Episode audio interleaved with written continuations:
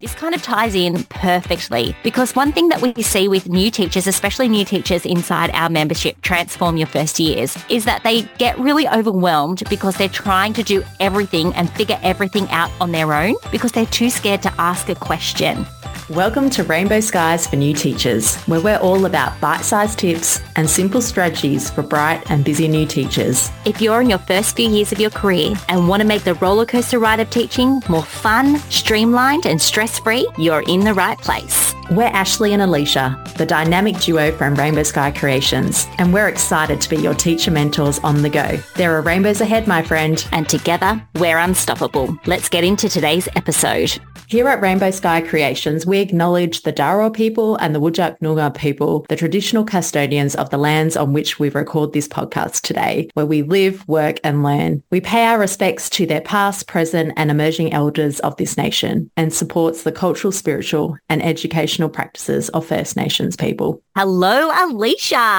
Hi, Ash. I'm excited for a new episode today. Same. And I'm going to start out by testing you a little bit. Do you know what our most popular videos on TikTok are? Being that I only recently set up a TikTok account, I'm so showing my age here. I'm going to say if it's not to do with hands-on maths, it's got to be the one about what teachers should stop doing. You are correct. Our most popular videos on TikTok recently have been the ones where I've been explaining what teachers need to stop doing, in particular new teachers, things that they can just take off their to-do list because teacher life is so frantically busy. I know Yes. I could definitely relate to that when I was a new teacher. A hundred percent. I constantly felt like I got an analogy from a teacher I worked with and she talked about the things that they have to get done is like a big bag of rocks. And what happens is we have these big boulders of rocks in there of like, we've got to do assessment. We've got to student well-being. We've got to teach lessons. And what happens is administration keeps giving us more things to do and adding the rocks and it keeps on piling up and little ones trickle in between the big ones. But what happens is, is nothing is getting taken out. So our load is just getting heavier and heavier. So we want to talk today about what you can stop doing so that load that you're carrying can start to feel a bit lighter. For sure. But before we do that, if you don't follow us on TikTok, go and do it. We are at Rainbow Sky Creations. And we also have one other thing we want you to do. It's a good thing that we want you to do.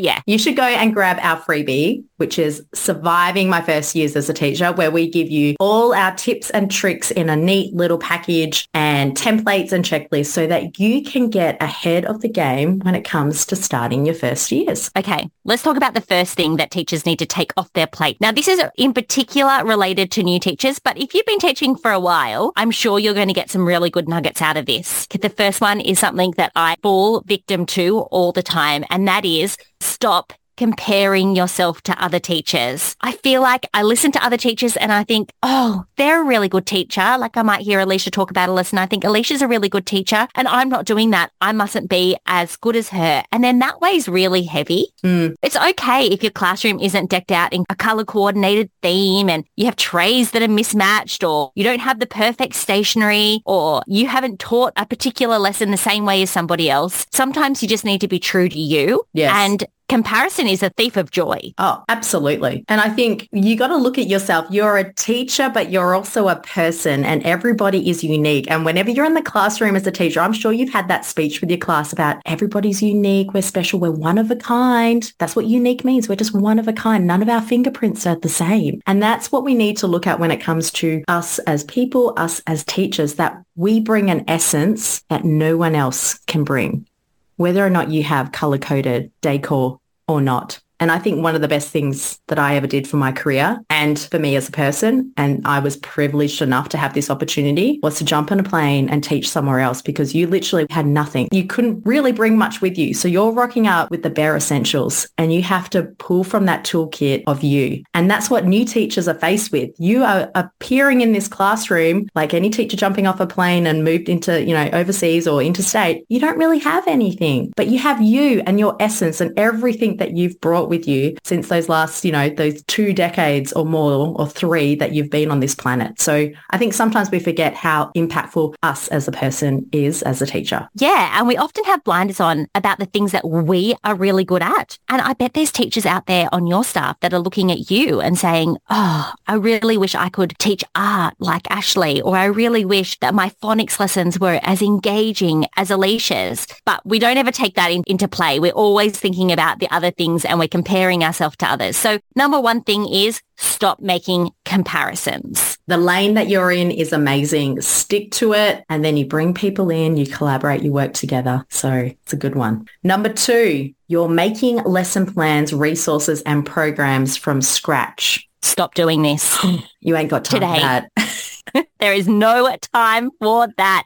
We do not need to keep reinventing the wheel. We need to use what is already available to us. Ask colleagues for their programs. Ask colleagues for lessons, for sheets that they've given out. I think sometimes we feel burdened that we have to do it all on our own, but we absolutely don't. What do they say? As when you become a parent that it takes a village to raise a child. And we're living in a day and age where the village is not there. And I think sometimes teaching is like that. We get into our classroom and we're like, I've got to do this on my own. But there is a massive village out there wanting to cheer you on and encourage you. And that is by the first load of taking off that need to have amazing, fantastic lessons. I bet if you ask your class at the end of the week, what was your favorite lesson? It was the simplest one that you put in place and you saw these little light bulb moments taking off and they loved that lesson. So mm. go out, whether it's making a small investment on a resource you've been looking at and you said, "Do you know what? I know I can use that resource and I can use that resource again and again. Make the investment. Or you might look at a colleague and you'd be like, hey, I really love that program that you've put in place. Do you mind sharing that with me? And I bet their answer will be, what will it be, Ash? Of course. Yeah. No problem. Yeah, because it's I've a two-way street. For sure. And I've had teachers over the years that have asked, we've been in the photocopy room and they teach at the year above or the year below and they've said, oh, can I have a copy of that? That would be great for my top students or that would be really great to support Johnny. And of course,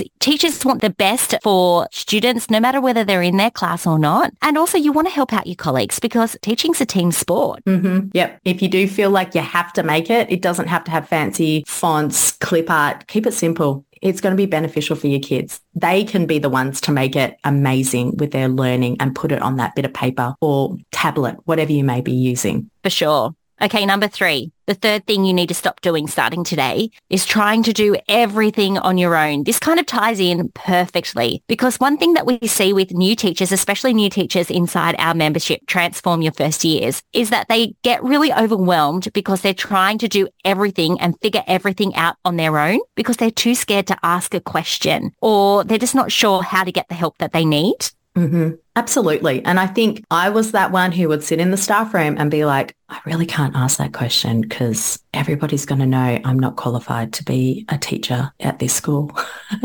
Hello, that, imposter syndrome. I know. That was that little narrative, that little person in the back of my head saying that. And it's like, uh, we need to stop the negative self-talk. But what we what we always hear our members saying is like, you can come and ask all the silly questions, even though we don't class them as silly questions, and we will happily answer them. We will dissect it. We will delve deeper. We'll ask you specifics so that we can give you the best solution or different perspectives. And that's the beauty that you get when you have more than one mentor is you get different perspectives. And I think Ash and I, we pride ourselves on that, that we are open-minded enough to be like, hey, let's look at it from a different direction. All right, let's try that. For sure. We have monthly Q&As and we've even had times this year that we've had repeat questions, but we're happy to answer those repeat questions. And I feel like sometimes at school, when you've been given a mentor or a grade partner, you don't want to have to keep asking the question because you feel like you're a burden, but you're not. And you have to learn. And we all had to start somewhere. That teacher that is your grade partner or your next door neighbor or just another colleague on staff, they were a new teacher once too. And they know how it feels. Mm. And I think there's so many teachers where, especially in the primary school sector, where